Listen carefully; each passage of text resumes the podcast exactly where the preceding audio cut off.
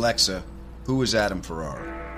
Adam Ferrara is an American actor and comedian known for playing the roles of Chief Needles Nelson on Rescue Me, Sergeant Frank Fiorelli opposite Edie Falco on Nurse Jackie. He was a co-host on the U.S. version of Top Gear. He has had three Comedy Central specials and his new album is called It's Scary in Here. Adam's new podcast is a big hit and available everywhere. Sounds like it could be funny. Sounds to me like 30 minutes you'll never get back.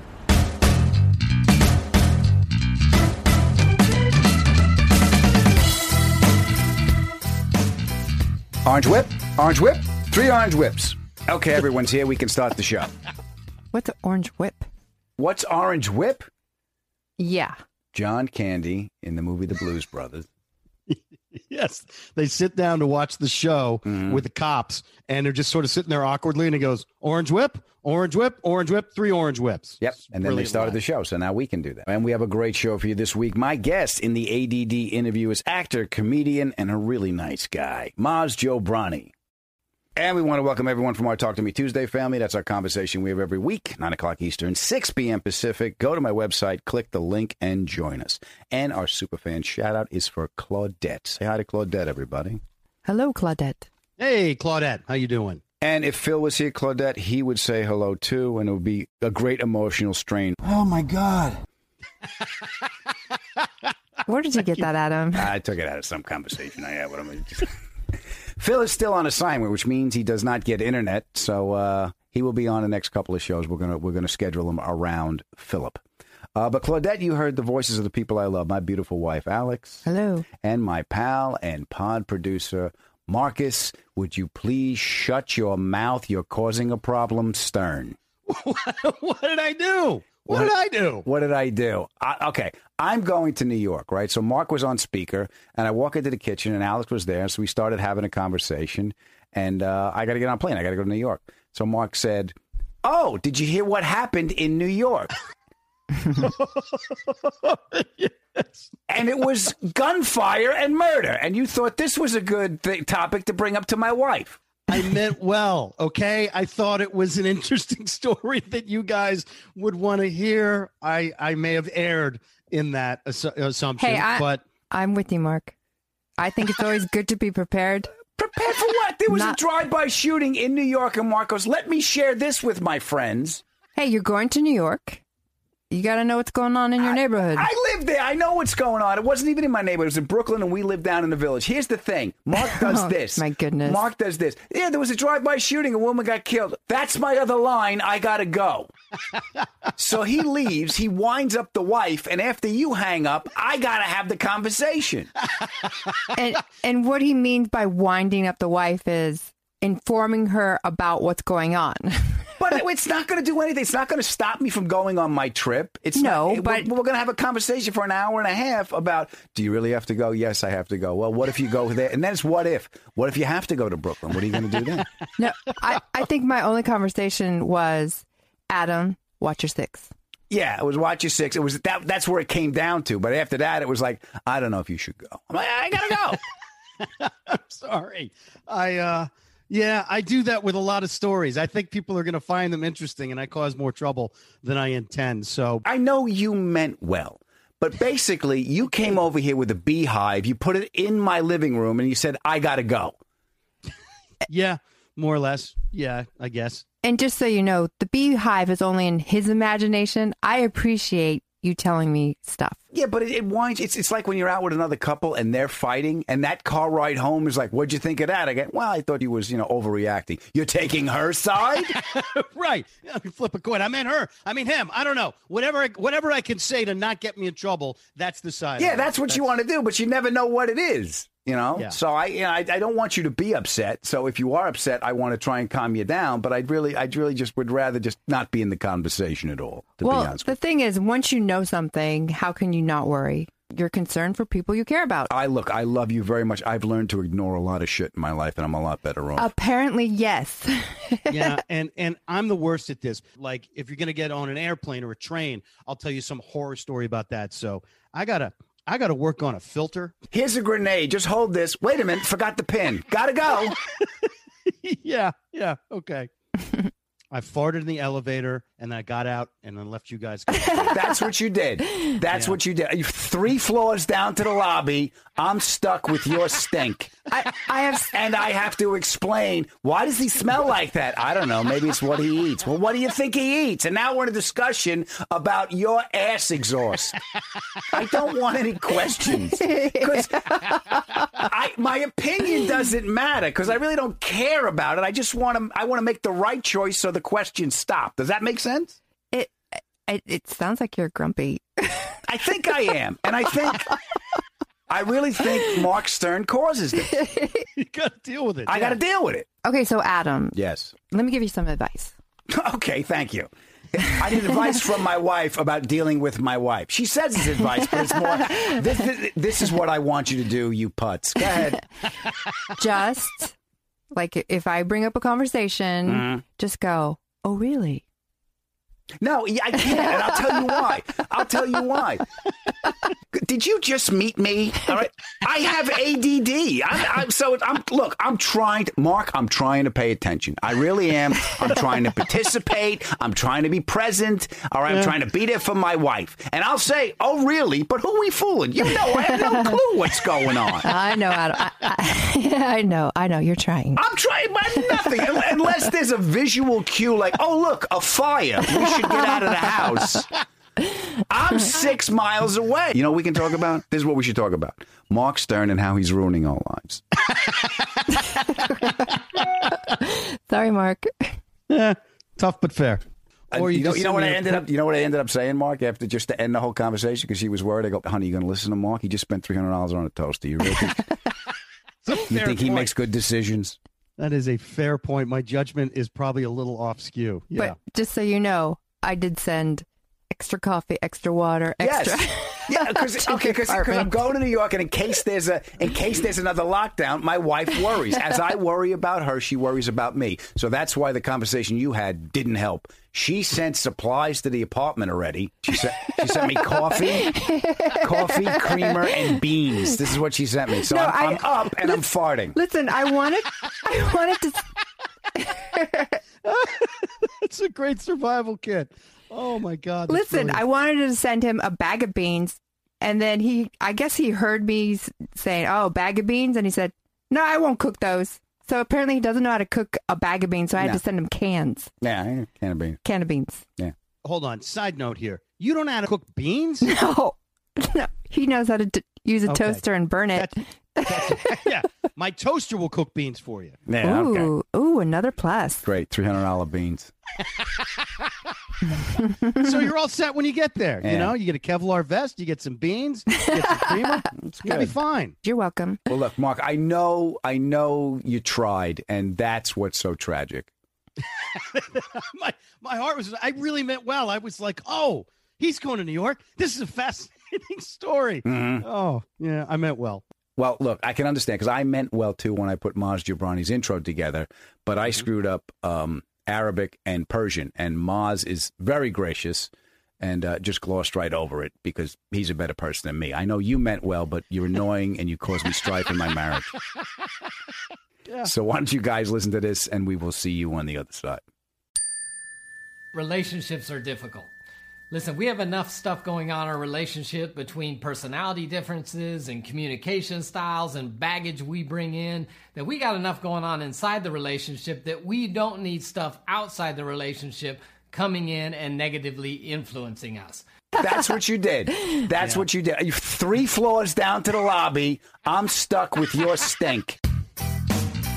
You're listening to the Adam Ferrara podcast. This is 30 minutes you will never get back.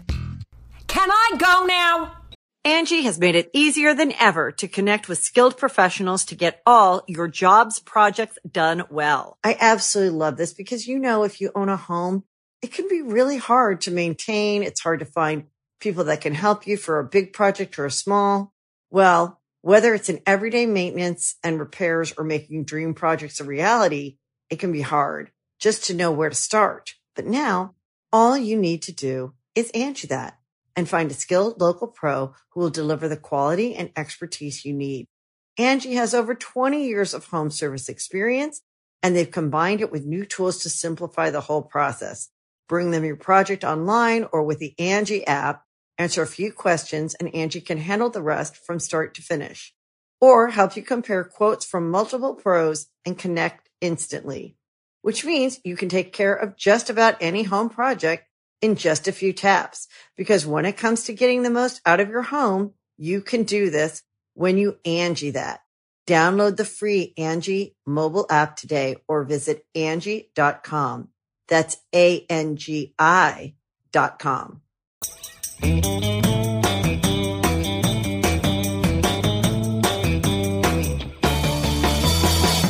I got some stand up dates for you. This Saturday, August 14th, one night only, I will be at CB Live in Phoenix, Arizona.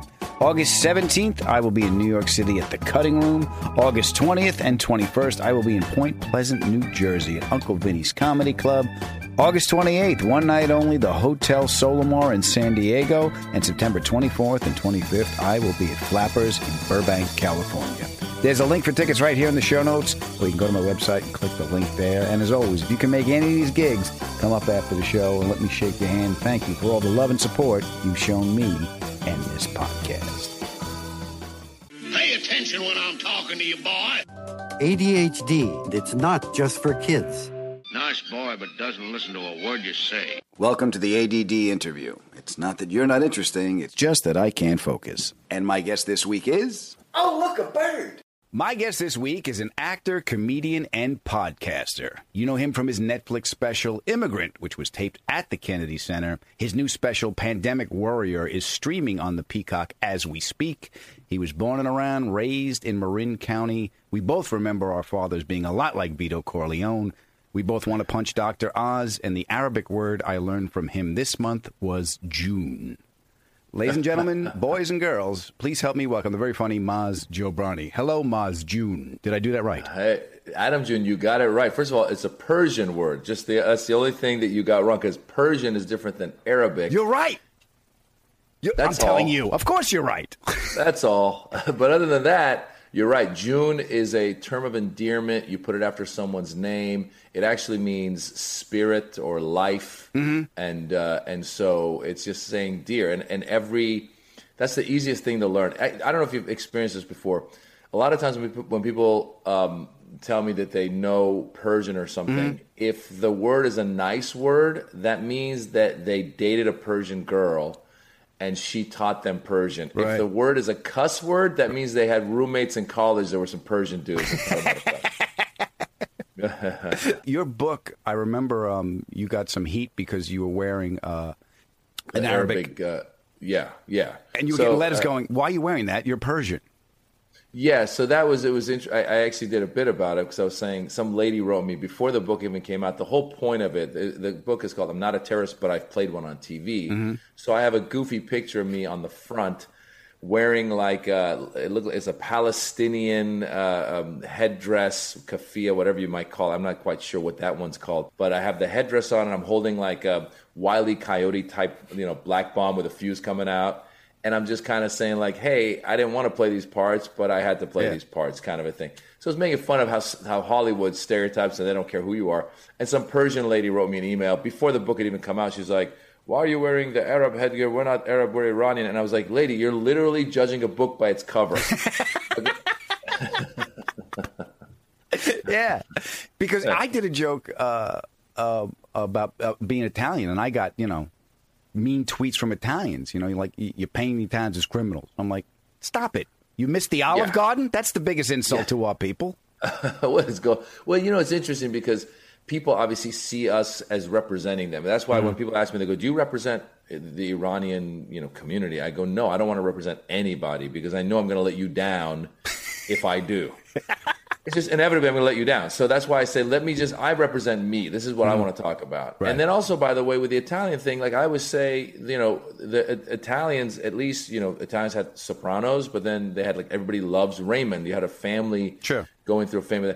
Middle Easterners and Persians and Arabs and everybody from that part of the world, for the longest time, it was all negative, negative, negative. Just more recently, we've had like Rami, who's Egyptian American, Mm-hmm. Right. or, um, you know, or The you Shahs of Sunset. Shahs of Sunset. I always say Shahs of Sunset is a step in the right direction because we used to be known as terrorists. Now Right. we're known as drunks. So it's like it's like, hey, man. But yeah, you you were born in Iran in '72. You came here '78, I think. Yeah, so late '78, the revolu- there was protests in the streets of Iran. I remember uh, there was a hubbub. a hubbub was happening. And uh, here's the thing: a lot of Iranians didn't think that there was going to be a revolution because in Mm-hmm. the past there had been protests, and the Shah had always just quashed the protests. Right. And so in this case, um, my dad was on business in New York, and he told my mom, he said, "Why don't you bring me and my older sister?" He goes, "It's winter break anyway." Bring the kids, come to New York. You guys will stay two weeks. Things will quiet down. You can go back. Well, I Mhm. always say we we packed for two weeks and we stayed for forty four years or whatever the number is now. Crazy, and it's a pretty common story, by the way. Not just Iranians, but that's that's why I'm such a proponent for immigrants and and and refugees and people just like fleeing their countries. I mean, we were. My father was successful, so we were able to fly over first class on mm-hmm. Pan Am or whatever it was back then. But when I hear about people coming from Syria or from Central America or whatever, I don't think anybody's sitting around in a great situation going, "Oh wow, look, my family's here. I have a great job. Everyone's fantastic. Let's go to a country where they don't speak our language and they're going to tell us to go back to our country. Let's go over there." Yeah. That's not the case. Everyone's like getting out because some crap's going on, you know? Yeah, I got to roll the dice. I mean, I know I'm going to die here, so let me roll Yeah. the dice. Yeah, yeah, exactly. But the immigrant uh, uh, work ethic and and being not displaced, but adjusting to a different culture, especially when you're a kid, your mom and dad. You have a great bit that uh, I want to play right now about uh, about um, your parents being loud. Oh yeah, yeah. I was at my kid's school for like the fourth or fifth day in a row. I looked around and realized my parents never came to any of my school events. Then I realized I didn't want them to come to my school events. When your immigrant parents show up at the school, they come in loud, dressed up like they're going to the Copacabana. Her name was Lola. She was a showgirl. My dad's got a three piece black suit with a red tie. My mom's got a mink coat, feathered hair, and a cigarette. Every cousin we've brought to America is in the car. That is great. Well, you know, that was based on truth. So it was like, it was, you know, I, I don't know if my mom was wearing the mink coat or if it was my aunt. I had an aunt who would come, but they were always, they were dressed up. It was an event, you know, it was a big event for them. I remember being, because I did, I started doing um, school musicals when I was in seventh grade. I, I wanted to be Eddie Murphy as a kid. Right. And I don't know if it was the seventh grade, because in seventh grade I was background, because our school was seventh and eighth. So Mhm. the seventh grade is going to get the back, you know, I'm background dancer Sure. eighth grade, I got the lead. I got Little Abner in the play, and I I don't know if it was that play. I don't know which play it was. I just remember one time I did my thing, did my dance number. You know, we stopped for the for the applause from the parents, and the parents are all clapping, and then like a beacon in in the middle of of the ocean, my aunt stands up, and the, like, everyone's seated. She's standing up. She's going. Bravo, bravo.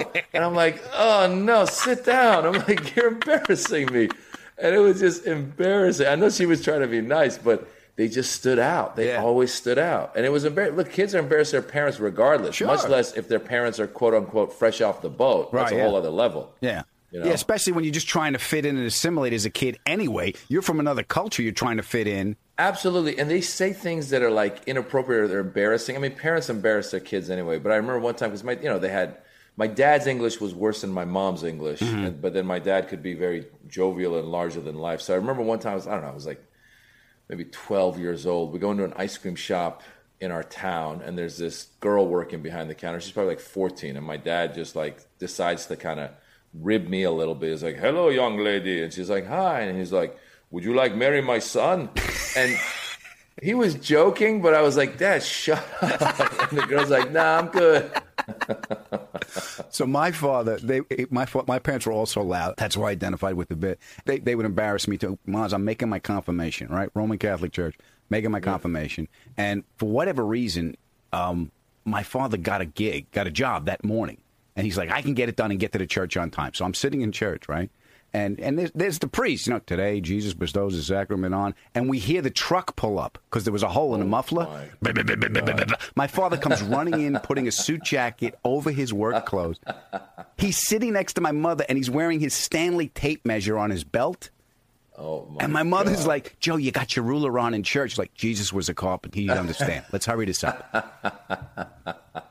So your dad, your dad was a lot like uh, like my dad from what from my doing my research on you, and I I put in there because you made a great comment that your dad was like a like a Vito Corleone, and so was mine. There's a great bit you have about your father coming to school that I want to play now. My dad didn't come to my soccer games. My dad came to one soccer game, Persian dad, one soccer game. He tried to bribe the referee. He's like, How much for my son score four goal? How much? Four goal. Four goal, how much? That's how it works in the, in the old country. You bribe the right guy, your team will win. Four goal. Give me five goal, hundred dollar. Let's make it even. So that was inspired by he actually did come. He came to one game. Mm-hmm. He didn't try to bribe the referee. He walked over to the coach because I, I played. Um, I I played. so- We had a good soccer team. I was a good soccer player. Sure. And I was playing before he he, he, he had, I don't think he'd come to a game in a, in a long time because I was I'd been playing defense on our team that was this good team on our high school team. So he must not have come to any game because then he comes to this one other game that's after we won the championships. Everything. Now I'm playing in some league. I'm playing defense, and I'm playing the game. And I look over the sideline. I see my dad has made his way over to the coach, and he's standing next to the coach. He goes, uh, "My son forward." And the coach is like, "Excuse me, sir." He's like, "My son play forward," and the guy's like, uh, "No, he's playing defense." And I'm like, "Dad, shut up." He's like, "Uh, "Forward," like. And it, here's the funny thing, Adam. So he's trying to get me to play forward, and the coach is like, "Just, sir, leave me alone." I'm embarrassed, Sure. and I'm like, "What is wrong with you?" Now, flash forward years later, my son is a good athlete. He's playing soccer. He was playing on some team when he was like seven or eight years old. So he's in the field. He's playing in the field. I'm watching practice, and then I go, "Oh, you know what? I'm gonna I'm gonna go sit in the car for a little bit. I'll come back." Now the team had a lot of good players, and the team had recently lost their goalkeeper. So I go in the car. I come back from the car. My son is now in the goal, and I'm going, "What's he doing in the goal?" And I, and I'm watching this, and I realize if he does well in the goal, the coach is going to make him a keeper because we need a keeper. Mm-hmm. And Adam, I was so like I was coming out of my skin because like, why are you playing goalkeeper? I want to watch you score. I don't want to watch you try to. And right away, I realized what my dad wa- why he wanted forward. He was bored watching me play defense. it's boring to watch your son when he's a defender. You want to watch your son score. Sure. You want you. You know what I'm saying? So he was. So I was like, oh my god! Forty years later, I got it. I go, I get it. I swear, I got I got in the car with my son, and I was trying to be supportive mm-hmm. But I was like underneath. I was like, I was really just worked up, and I go, "Hey, uh, buddy, let me ask you a question. Um, why were you playing keeper?" It's like, "I don't know. I thought it'd be fun."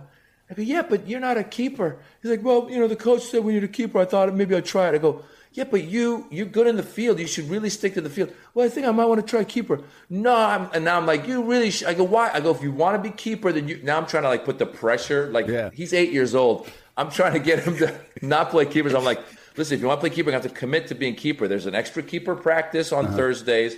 There's another. The, you got to get the kit. You got to go get the gear. You, you got to start watching goalkeepers. You really got to put in the time. He's like, I'm eight years old. I'm just trying to play. A You're leaning on your own kid. All right, if we're going to do this. just just for my own entertainment. I want him to play forward. Uh, let me ask you this: Oh, you got God. You got that revelation of what your dad felt, and you had that awareness and that knowing, and it clicked in that moment. What traits of your dad do you hope to pass on to your kids?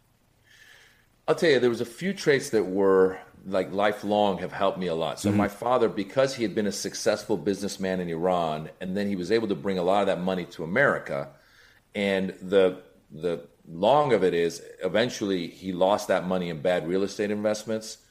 But for the longest time as a kid, he was always so generous to everybody. So Right. later on, I found out that he had friends of his that would tell me, "Oh, you know, your father back in, you know, when I first moved to America, I had no money, and he gave me whatever ten thousand dollars to get started, but he made me take it. I would, I didn't want it, but he made me take it. He said, you know, if you don't take it, we're no longer friends. Or some other guy told me like back in Iran, my dad owned a bunch of like a building, and mm-hmm. and, and they told the guy live here rent free and pay me when you can. He was very generous. So I try to be generous. I try to pass that on to my kids. But more importantly, he instilled in me, Adam, this thing of a sense of security.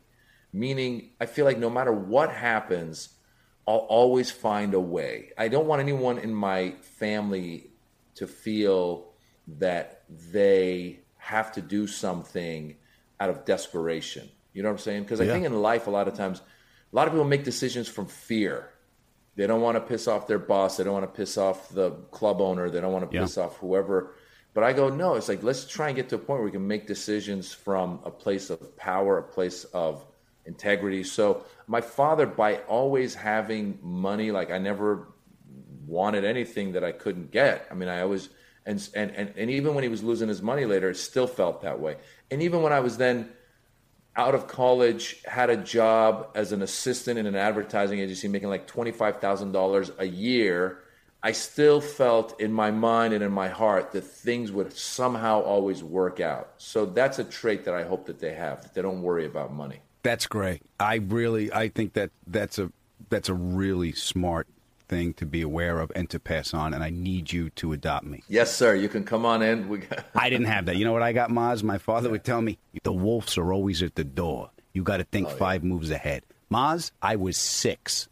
Oh my God! Yeah. Talk about the anxiety that that, that causes, right? Yeah. That's that's what it is. That's the problem. Is because I think again, going back to that work ethic, going back to the because the the the places where they put pressure on me was the thing of like you are you represent us. You're Joe Yeah. Kid. Yeah. So don't ever make you know don't don't be an embarrassment to the family. That kind of thing. Yeah, I got that. So that that's what that's why I didn't start stand up till I was 26 because I was afraid that it was going to be a disgrace to the whole family. Mm-hmm. So that led me to do what they wanted me to do, which was oh, be a lawyer, be a lawyer. It's good. It's a reputable job. Be a lawyer. You know, Mm-hmm. look good. Basically, it'll look good. So they they pressured me in other ways like that. But in terms of like just feeling a sense of security, a feeling uh, a sense of and it wasn't that he ever told me like, "Oh, son, money will always be there or money will always come." It was more that he just that's how he lived. Yeah. Now I also learned a lesson from him not not preparing for the future because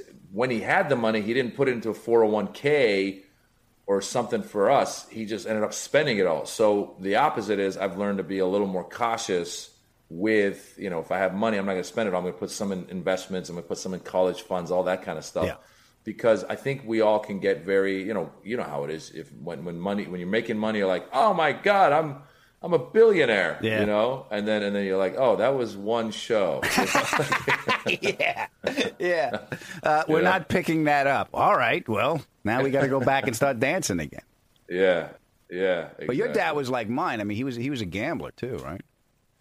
Big gambler. So hmm. my dad came. So when we first came, we went from Iran to New York, and we we were there winter of 78 where later on i was talking to a friend of mine who was there in winter of 78 he goes that was one of the coldest winters in recent history Yeah. The ice storm "Yeah." was was that was the when the power went out. Exactly. And so we ended up there, and my dad was looking for homes, and my mom's like, this place is too cold. Let's get the hell out of here. So because of that, we moved west. And mm-hmm. first, before we got to California, we stopped in Reno. My dad had a friend in Reno. So my dad being a gambler, he would go to, we went to MGM Grand in Reno back then, and, and he's playing, I think he was playing Baccarat or Blackjack or what, he, you know, but high roller, high stakes. Every hotel we went to, Adam, word would come back like we'd be playing video games, you know, get our quarters to play, Sure. and, my, and then I'd go get some more money for my mom, and my mom, I'd be like, "Where's Dad?" And she, she's like, "Oh, he's talking to the owners. He's thinking of buying the hotel."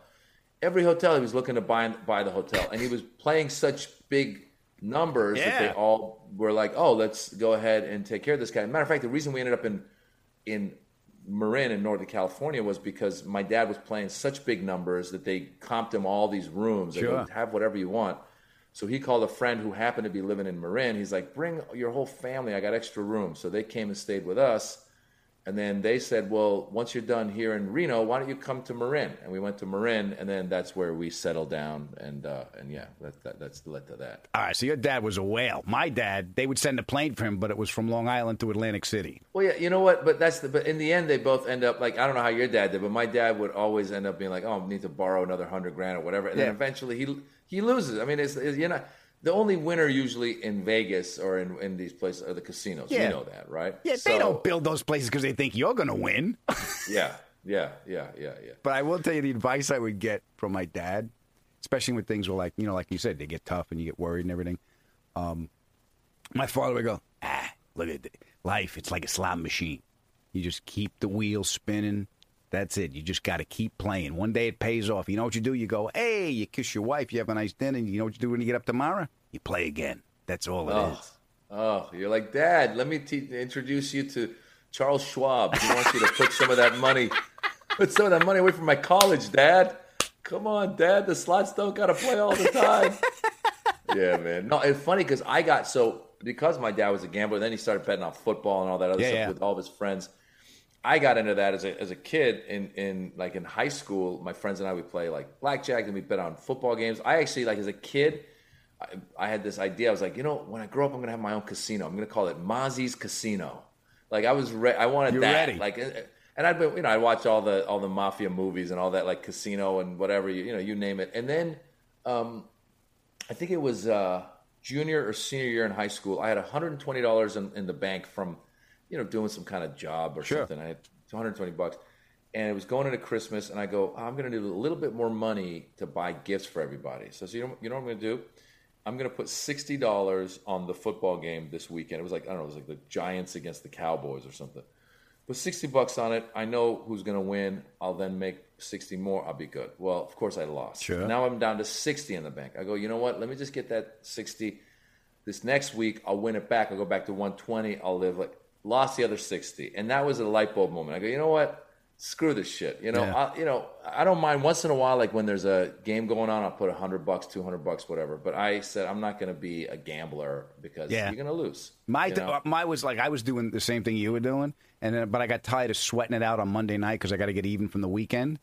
Oh yeah, So- yeah, yeah. No, you. That's and you know what it is. It's it's the idea of. I mean, look, we still the, the gambling gene is still in there somewhere. Mhm. Like the, just recently with everyone doing the cryptocurrency and Bitcoin, I didn't know what was going on. Yeah.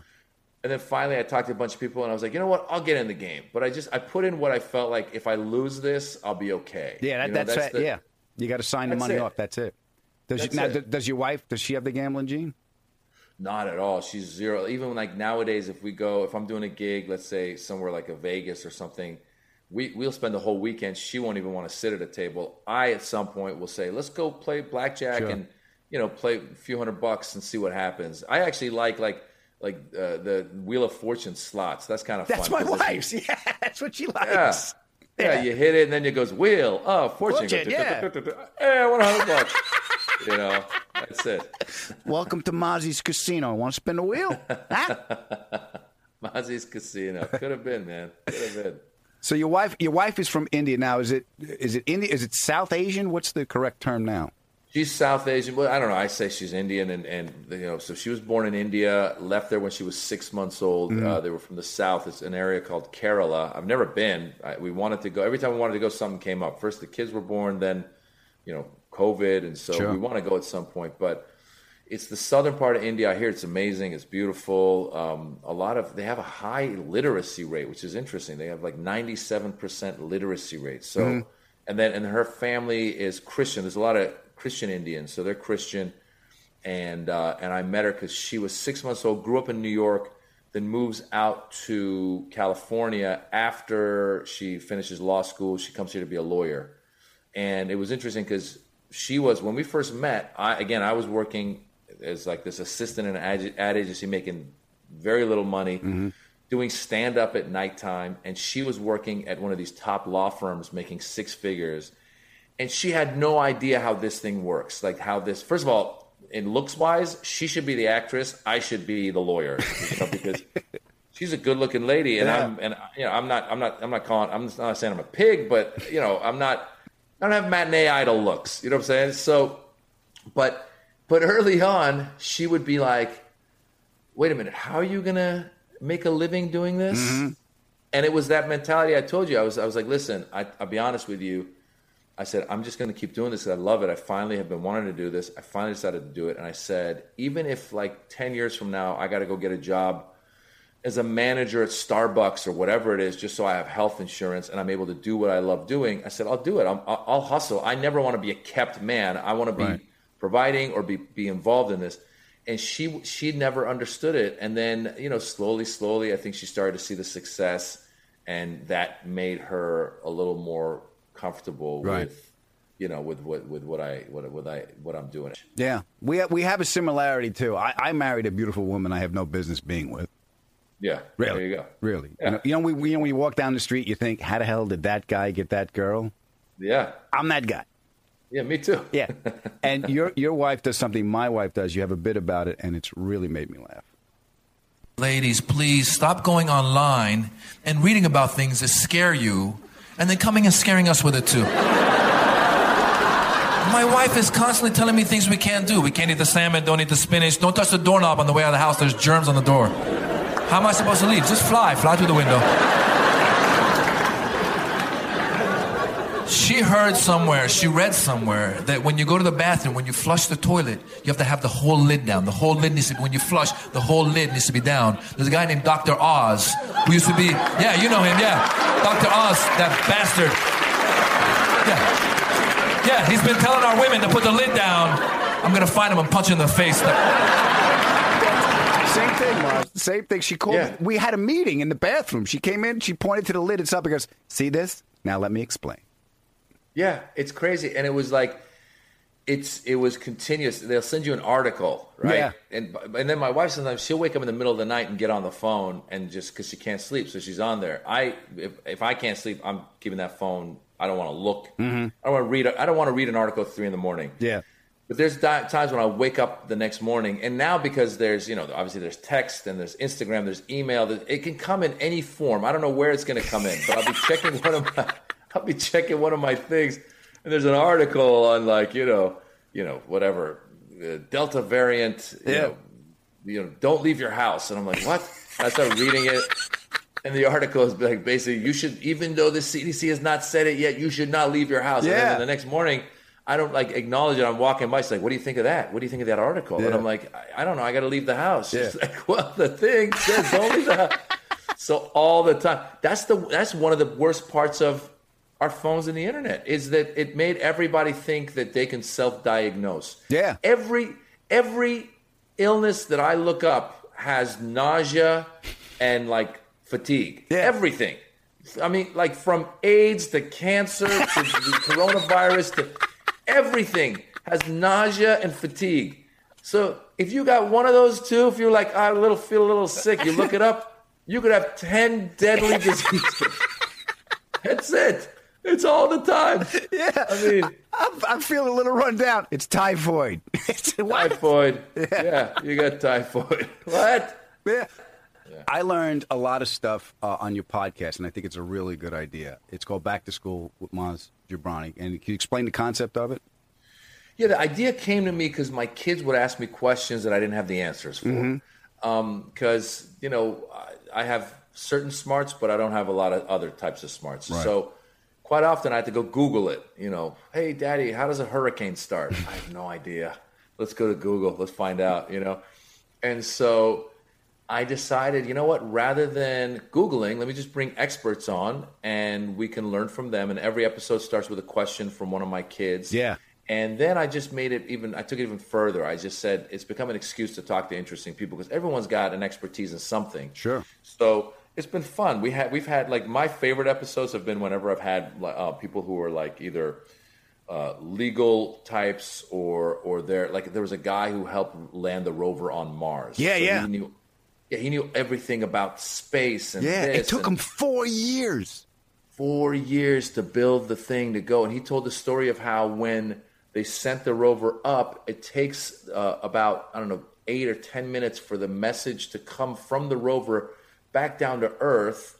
So he goes, We saw it get into the atmosphere on Mars. We saw it come close to landing. And then we didn't know if it had landed or if it had exploded as it had done in the past. Mm-hmm. And he goes, 10 minutes later, we get the images that it's landed. And he said, I just started bawling because he goes, I was out of happiness. He goes, Yeah. it's been four years of all our work, and we were just on pins and needles for 10 minutes waiting. I mean, people do amazing stuff, man. I mean, from from from him to there was a lady who was a cave diver. She goes underneath the earth to find organisms, like with like she'll take scientists underneath the earth. She told the story. She wrote a book. Her name is Jill Heinerth. Mm-hmm. She wrote a book where she tells the story of being underneath a glacier. They were diving underneath a glacier, and all of a sudden there was a crack in the glacier, and water started coming in against their direction and she said I was there, and they're all like they all have a line. There's four divers, and they all have a line, and they're all holding onto the line so that they don't lose each other. And she goes, "We feel the pressure coming, and we're stuck, and I'm trying to grab something to pull up, and I get a rip in my outfit, and now you're under glacier." So she's like, "My hands are not freezing because now my, you know, anti-freezing outfit now has Yeah. a hole in it." And then she goes, "I thought to myself, if we get stuck here, someone's gonna have to come rescue us." And Who's then she goes, "Then I realized." Yeah, she goes. I realized the best divers in the world were us. We were under. we are. We are the rescue team. Yeah. And then she tells a story. She goes, somehow they get themselves out and they come up and they get on the boat. She goes, as soon as I got on the boat, the glacier basically just like exploded or imploded. And she goes, we would have, you know, perished in a easily if it would have been whatever, 15 minutes here or there. So people do crazy and interesting stuff. Yeah. So I love having them on and talking to them and learning about it. Yeah, know? you had you had uh my I think my favorite I, I was uh, poking around. You had Rezvani on, the guy that made the tank, the car design. Yeah, yeah, yeah, yeah. That guy came on with the tank. He's got he's an interesting guy. He took a he's got this tank car Mm-hmm. where it's like um it's an interesting car because it's it, it's like a car from a, from Mad Max. Yeah. It's got it's got all these features on the car where for example, it's expensive car it, it was like a Hummer that has extra features on it, and it's and it's built like a tank. So then he was like, "Yeah, you can get. Uh, we have we have a, a feature that comes if you want that the car can release smoke behind it, Yeah, yeah. or it can drop nails or something." I go, "What are you, the the, the, the Joker? Like, what are you? Who's buying that?" I was looking around. It's got the yeah. It's it's it's it's called the tank, but it's on it's on tires. It's not on treads. Uh, and Yeah. it's jacked. It's it's really well done. It's bulletproof. You can get civilian bulletproof stuff on there. And I was like, Yeah, ah, was like, the weight. What if I want to go off road? I'm already considering getting one. And you can Yeah. get into one for 150 grand. That's what you know. I'm thinking. I was like, I was like, who is your market? Is it, is it rappers that have a beef with another rapper? Who who is buying? It's, it's very interesting. But I guess people are. I mean, people are car collectors, and Sure. they, you know, they, you know. But I, I think Jamie Foxx has one. Yeah, exactly. Jamie Foxx. Exactly. You got to be somebody who's got ton of money. You're like, I'll take the tank in case. Yeah, just to be safe. Take the tank on. What do you drive? What's your car, Mark? Well, we were driving Audis for a few years, Mhm. and then we wanted to. I still have one Audi, and then we um because we have two cars, and then I wanted to get uh, an electric car because I feel like I Right. want to go in that direction. Sure. The only issue is, I know my wife. Sometimes her phone is always running out of batteries. Like she Sure. doesn't charge the phone overnight. So I thought to myself, I go, listen, if I get a full electric car and she forgets to charge it, I'm going to be doing a show in Dubai. I'm going to get a call in the middle of the night being like, hey, we're stuck in Lancaster. I forgot to charge the car. I'm going to be like, oh, God. You know, and you know what I'm saying? And, uh, and, and, and so uh, we got a hybrid now, a hybrid Volvo. They got then Volvo started making these really nice SUVs because we need an SUV Sure, for, for the kid. family, and then so it's a Volvo SUV, and I guess when you charge it, you get about 20 miles around town, which is Mhm. fine, and then it goes to gas. So I go, Yeah. okay, I can do that. You got a great bit about driving too that I want to play. And it's crazy. Whenever you leave America, you realize that certain countries, whether it's like Mexico or, or, or you know Middle East or like Latin American countries, a lot of countries, there's certain words that don't exist in other countries that exist here. For example, in Beirut, is in the driving, there's no word for the word lane. There's no word for the no lanes. And again, it's the same in Mexico and all the Middle Eastern countries. No word for lane. Just does not exist. I was in Beirut and our driver was driving. He's like, maybe I go over here, maybe I go over here. I like it over here now. I like it over here. He wasn't even looking straight ahead. He's like, so what do you guys want to do? Where do you want to go? What do you feel like doing? Oh, from Iran. I like Iran. Okay. And if you've ever been a passenger in one of these cars outside this country, you know it's the freakiest moment of your life. We were going through traffic and I was like, oh my God, I'm going to die. And all of a sudden I look up and there's a car, a car coming at us, and the car got within three feet. And suddenly a scooter went right between us.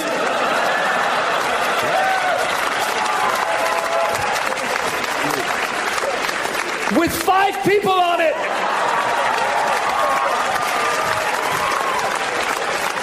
Each carrying a watermelon. I heard this. We shot in Mexico, and that's what it was. There was you you you're driving around, and there's scooters, horses, all kinds of shit. It is nuts. And that all came from my first time going to the Middle East. In 2007, when we were doing the Axis of Evil comedy tour, Mm-hmm. went to the Middle East and I saw that everywhere I went. Now, the place that took that and took it to another level in 2019, for the first time ever, I went to Indonesia. I did a Mm-hmm. show in Jakarta. Now, Jakarta is this city. I don't know. It must be one of the most populated, polluted cities. First of all, it was overcast the whole time, Mm-hmm. but you looked at the weather and it said sunny. So that, that was level. pollution. Yeah. Yeah. Secondly, the driving insane. I mean, I'm telling you, Adam, when I'm telling you to fit these two or three cars, and the cars were so tightly fit, and then there was all these scooters because that's what you know the locals are getting around the, on the little you know the Vespas or whatever. Mm-hmm. They're going in and out and just barely any room. And then you would go down a street and there was a little shed, just a little shed with a dude sitting inside the shed, like like almost like you know when you you go through you're going to, out of a parking lot and there's Yeah, a guy in a little shed. Yeah, the guy's sitting in a shed, and he barely has any room. He's selling water. So as people drive by, I'm si- the traffic is so backed up where no one's going fast. So everyone's pulling up to him at like three miles an hour, and he's barely got any room to put his hand out. With a tiny little hand comes out with a thing of water, and then he takes the cash and he goes back. I'm like, oh my! I go, what is this guy? I go, who is this guy? How does he get that job? I go, how did he leave?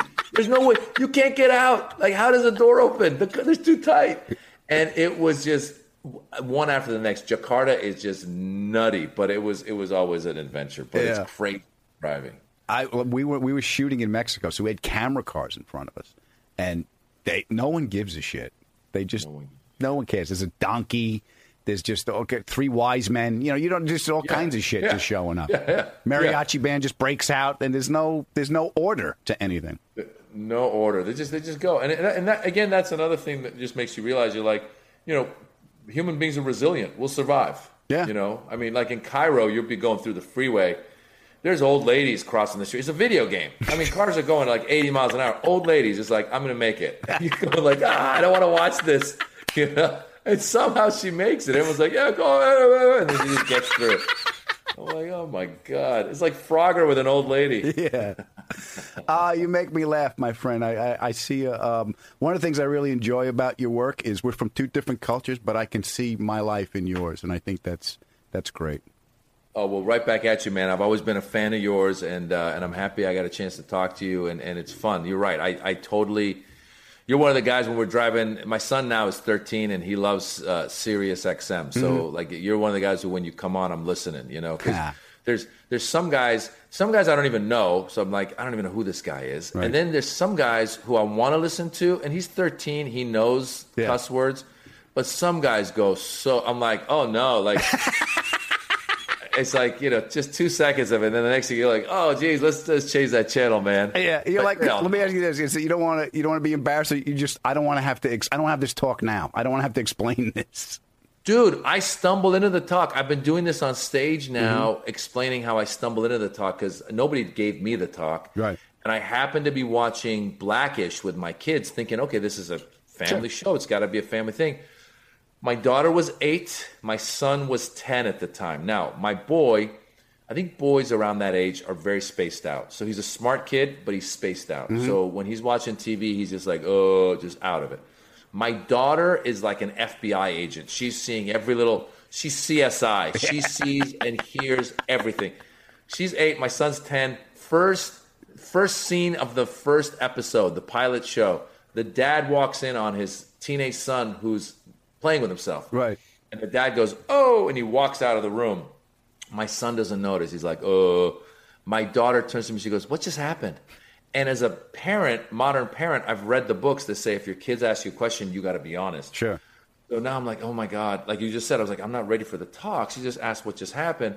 So I basically like fudge it a little bit. I go, well, what happened, baby, was the dad walked in. He's in high school. His underwear was down, and it was embarrassing. So the father left. And she mm-hmm. goes, "Oh, okay." And I go, "Oh my god, I just dodged a bullet." Very next scene, father goes into the bedroom to the mom and goes, "I just caught our son playing with himself." Again, my son doesn't even notice. He's just like, "Oh, watching this." My daughter, she goes, "What does that mean?" And I'm like, oh my God, you got to be honest. You got to be honest. And I swear to God, Adam, I started, I tried as best as I could. And I was like, baby, what happens is I go, sometimes when boys go to high school, I go, they just, uh, they just squeeze their pee just a little squeeze, just a little pee squeeze. I swear to God, I was trying to like make it as, as innocent Sure. as possible. Little pee squeeze. And then, and then she turns to me, her jaws drop like, what the hell are you talking about? And then I'm like, yeah, it just happens. And then she goes, did you do it? And I'm like, oh, I go, you know, hey, let's talk to your mom about it later. Oh God! You didn't even make it to the commercial break. Didn't make it to it. And then here's how stupid I am. The ne- that night, I, I was proud of myself. Right. Just just ran. I ended up next to my wife at a certain point watching TV, and just like I was like, oh, by the way, I forgot to tell you, I I gave the kids the Birds and the Bees talk. She goes, you did what? I go, yeah, we were watching TV and this happened. I told I told our daughter about masturbation. She goes, you idiot! She goes, you're not supposed to. She goes, she's eight years old. I go, I don't know. The book said be honest. She asked me. I'm trying to be honest. I'm not a child therapist. She's like, you're an idiot. You ru-" She goes, dude. She does. She goes. She's like, she doesn't know what squeezing the pee is. She's gonna. She, she better not do that to the other. You know, she better not bring it up to her friends. I'm like, I don't want her friends to be involved with this. It was a disaster. I'm sorry for laughing. That's hysterical. oh, oh, you're a good dude, Maz. I'm glad we got to uh, spend some time together. People want to get a hold of you. Where, where can they get you? It's at Maz Jobrani across the board. M A Z J O B R A N I. Facebook, Instagram, TikTok. I do it all at Maz Jobrani. Find me there. Check out the podcast, Back to School with Maz Jobrani. And I'm really happy we got a chance to hang out, Adam. I'm a fan, and uh, I hope we get to sit person to person at a club soon. Yeah, that sounds good to me, brother. Best to you and the family. Be well. Take care. The ADD interview was brought to you by cruzintowellness.com. Cruzintowellness.com for all your CBD needs. Now, let's say you're from another country. You're just trying to fit in here in America. You're out for ice cream with your father. He decides to be funny with the girl working behind the counter. Hello, young lady. Would you like marry my son? This could cause you a little anxiety. So why don't you do what I do? Take one of the gummies they have at cruzintowellness.com. They also have edibles, tinctures, pain creams, bath products, pet products, and wait for it. You know, you get 20% off with the coupon code ADAM. 20% off anything they have at cruzintowellness.com. Go, feel better. My name is Maz Jobrani, and that was 30 minutes I will never get back. Ugh. I really liked that guy, and I really enjoyed spending time with him. You know what I loved? I love the fact that we are from two different cultures, but yet I saw my life in his. I thought that was great. Yes, even though you got his culture wrong. Yeah, uh, swing and a miss. Yes, Iranians speak Farsi. Yeah, n- now I know that. Yeah. and they are they are more forgiving because he just glossed right over it. I'm still carrying a grudge with Mark. yeah. Well, I'll Very tell you. I love that you could see your life, you know, in his life. I- I Mhm. mean, that's what's great about comedy. Truth is truth, and Yeah. it, it crosses so many cultural barriers that that's what I think is the key, is the beauty of comedy. Truly. Yeah, and I love the fact that his immigrant parents are loud. I thought that was great. By the way, can I just say, every time we talk about a loud person right now, Mm-hmm. so now I'm picturing Maz's father is Lenny Clarke. Oh my God, that's that's what I thought too, and I I was thinking, wow, I can see where Maz gets his comedy. You know, just like you looking at your family, you Yeah. you always say that your mom and dad are, you know, comedians, you know, in their own way. They're funny, and- they just don't know it. yeah, exactly. So Yeah. uh, that's how I pictured his uh, family too. Yeah, and he minds that because it is funny to us. And when he Mhm. said your parents are loud, oh, all right, the second grade. I'm in my first play. I'm in the second grade. It's a good man, Charlie Brown is the play, and I play Schroeder. So oh, that's a big part. Good big for part, you. baby. That's right. That's right. It was typecasting. Nice. So we're all. It, it was a big event at the school. All the parents came up, right? The play opens. The first the first song starts, and all I hear is my father's voice from the back row. Oh shit! It's a musical. so you heard that. Heard that. And, my, God and then love I you, heard my Joe. mother go, Joe, lower your voice. They're singing.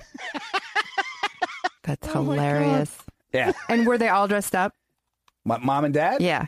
Because I got that too. I could relate when he was saying that they got all dressed up because my Latin side of the family, Mm. Yeah. we get all dressed up, Yeah. you know, for different events.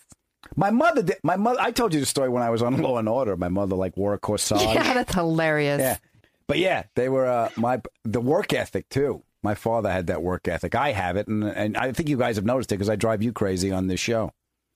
Uh, you're a little obsessive about work, and and I love that your dad was like, "Oh, we got the the christening or the baptism later on. I could I could squeeze in some work."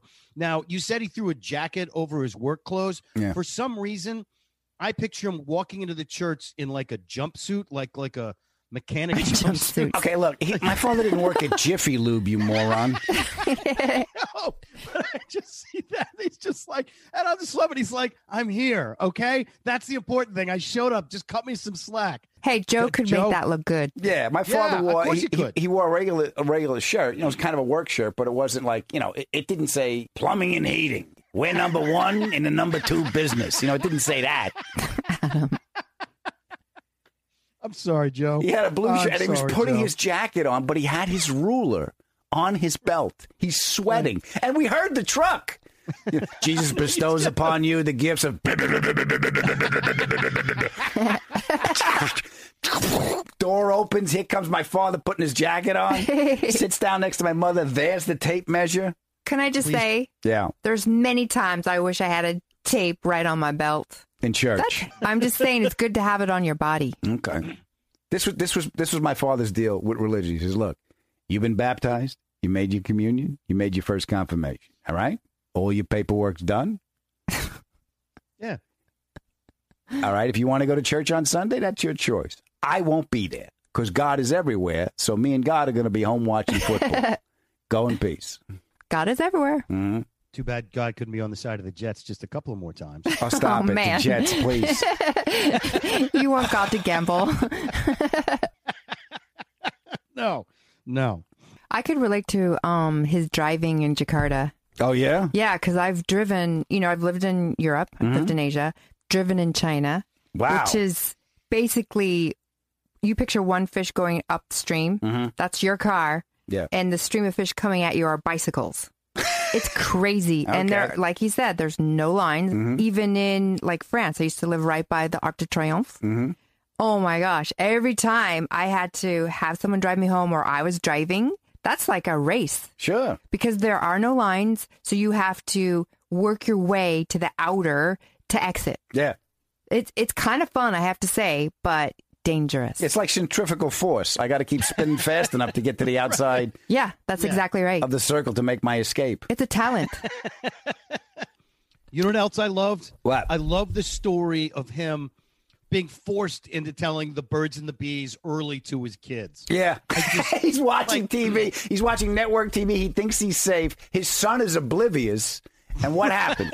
His daughter was like, he says, daughter's like the FBI agent, like asking questions. Yeah, I love that. She's like totally on it. She's like, "What's that mean? What's Yeah. that mean?" I love that he tried to sort of fudge his way through it. You know, what he should have said was like, "Look, I'm calling a timeout. I'm going to get your mother. We're going to go into the hood. We're going to go call New York. We're going to find out what the right call is here. I'm pretty sure whatever I say is going to be wrong. Yeah. hit your PP. Probably not the best call. Yeah, but but he even said, he goes, the book said to be honest. I was honest. right. I like his wife said, You're an idiot. I love the I, I love that he uses his kids in the back to school podcast. I thought that was great because the kids were asking him all these questions he didn't have the answers to, so he can let the kid ask these these people questions. Yeah, honey. Adam, can we hurry up this podcast? Because I'd really like to listen to Maz's podcast. thank you. She's bored with our show. Doesn't Well, that sound great? That's Yeah. so cool. He- all the people he talked to, and Yeah. and So I. inter- Cave divers? Interesting. The cave divers. Alex, are you kidding me?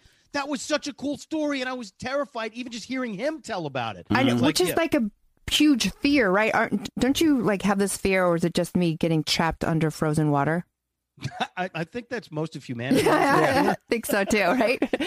but like honestly, like that's the most. And I love the fact they're like, oh wow, somebody's gonna have to come get us. Oh wait a minute, we're the people who would come get us. We got to get out of here now, or we're all gonna die in like 15 minutes. Like Yeah, Man, that's, just that was crazy. Wild stuff. Yeah. I like the episode of his podcast where he had the uh, the guy from Rezvani Motors on to talk about the tank. I know why you like that one. Go ahead, why? Because it reminds you of your apocalypse car. Yeah, yeah. I When you're throwing ca- cans of soup. yeah, I, we we did a uh, we did an Armageddon car, car for the end of the world. A dream fulfilled. Yeah. And so I was in charge of weaponry. So originally I wanted a big crossbow and just have a giant arrow, but then I realized I don't want to keep chasing the one arrow we can we can afford. So That's I, right. we changed it to a catapult, and then for um for ammunition we used uh, melons and cans of soup. so I was shooting soup and melons at target. So yeah, it was a lot of fun. That's ridiculous. I and he had it. you had razor blades or what? What did I'm not razor Oh blades? yeah, but I had I had uh, uh, um, uh, circular saw blades on the end of sticks because if if it's a zombie apocalypse, you're gonna have to cut the heads off. So I had six inch. I, I, I had I had six foot rods with uh, open saw blades on the end of them that I could move out and cut the heads of zombies off. a thoughtful plan. Yeah. Oh, I left no stone unturned. But no, uh, uh, Rezvani Motors, they make a tank. It, it's not. It, it's not. It doesn't have tracks. It has regular wheels. It looks like it's just like a menacing Toyota, like a 4Runner. But it's really, really cool, and it's a uh, it's a tactical urban vehicle. They start at one hundred and fifty five thousand dollars, and you can get them. They can be bulletproof. Uh, yeah, bulletproof. It's Um, a prepper car. yeah, it's great. It's bulletproof and uh, 20 security features. I don't know what they are because I don't have the listings here, but that one starts at the bulletproof one is 260 grand. And then there's the Hercules, which is a six by six. You know what that is? No. Six wheels. Yes. Six wheels? Six wheels. Look at that.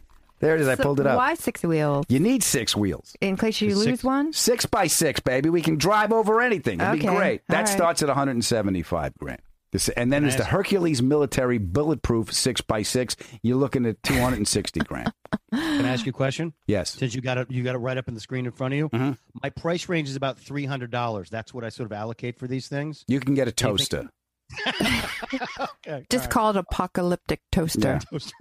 a tank Right. toaster. Listen, Adam, Mm. Marc, Yes. y- you can't bring up uh, events that are scary, but Adam is pre- preparing for an event that's scary. What's that not about? I'm not preparing for anything. Look, we. What is that truck? Where's that tank? Well, a more important question is where's the money to buy the tank? Okay.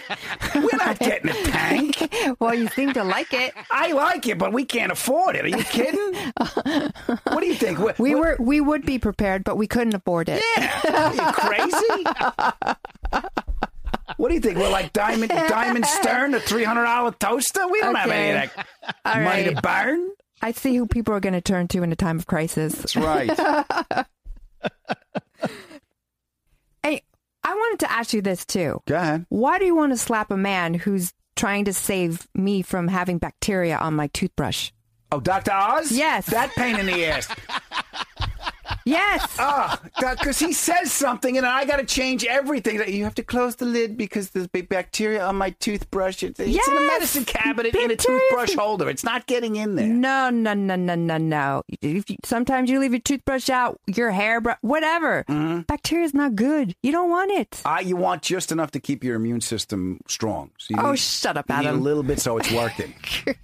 Goodness, I don't need feces to keep my immune system working. Thank you very much. Guess what? You need a little bit of shit to grow a rose, baby. They call it manure. That's true. Apparently, I have to put up with that, and so does Maz. But we, we both love our Good woman. wives. Yes, we both love our wives and want to make them happy. And I want to thank Maz Jobrani for being my guest this week. You can hit him up at Maz Jobrani on all socials. And honey, if they want to get a hold of us, where do they go? The Adam Ferrara at Gmail. Uh, thank you so much for telling someone you love about the show. It helps the show grow. And if you get a chance to leave us a review, that actually helps us with our friend. Mr. Algorithm. Please remember, life is hard. You take it easy on yourself. The pod has ended. Go in peace. It's, it's like when you're out with another couple and they're fighting, and that car ride home is like, "What'd you think of that?" I go, "Well, I thought he was, you know, overreacting." You're taking her side. right, right. I, I caused undue concern and worry on the part of Alex for a situation that you're never going to encounter when you get to New York. Sounds like you understand, but I'm pretty sure you're gonna do it again, you putz.